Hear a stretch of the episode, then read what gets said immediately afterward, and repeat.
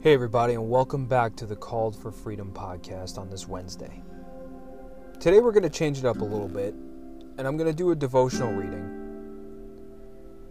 Um, and the reason for that being is because uh, it seems to be one of the more popular episodes that I do. Um, a while back, I did a couple devotional readings, at least one one a week, and they seem to have the higher listenership. Um, and I think that's what people are looking for is a little bit of encouragement.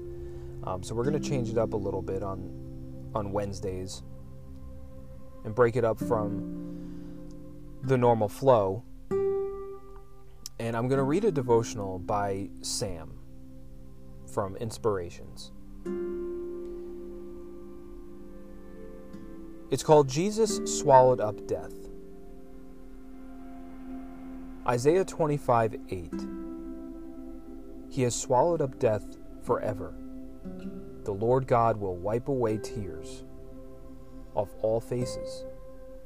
He will take the reproach of his people away from off all the earth, for the Lord has spoken it.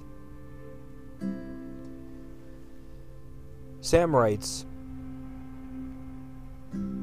I first encountered death when I was a freshman in high school. Shortly after Christmas break, we were informed that one of our classmates had died in a car accident on our way to school. My stomach dropped as my 14 year old mind tried to understand. Just a few weeks ago, my classmate had been encouraging and laughing with people.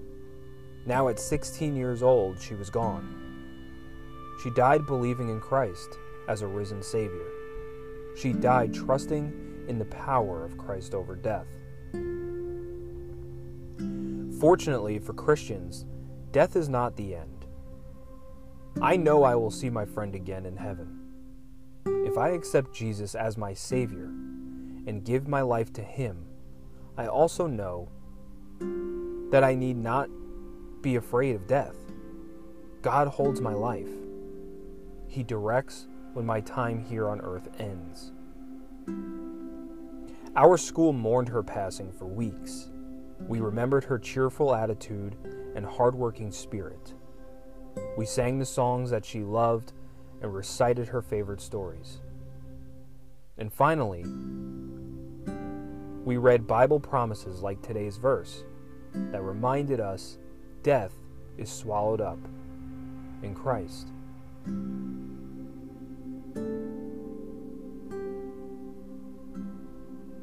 Let's go back to Isaiah 25 8. He has swallowed up death forever. The Lord God will wipe away tears from off all faces. He will take the reproach of his people away from off all the earth, for the Lord has spoken it. Dear God, I declare that Jesus, who holds the keys of death, has died the eternal death for me. So today and forever, He is my resurrection and my life.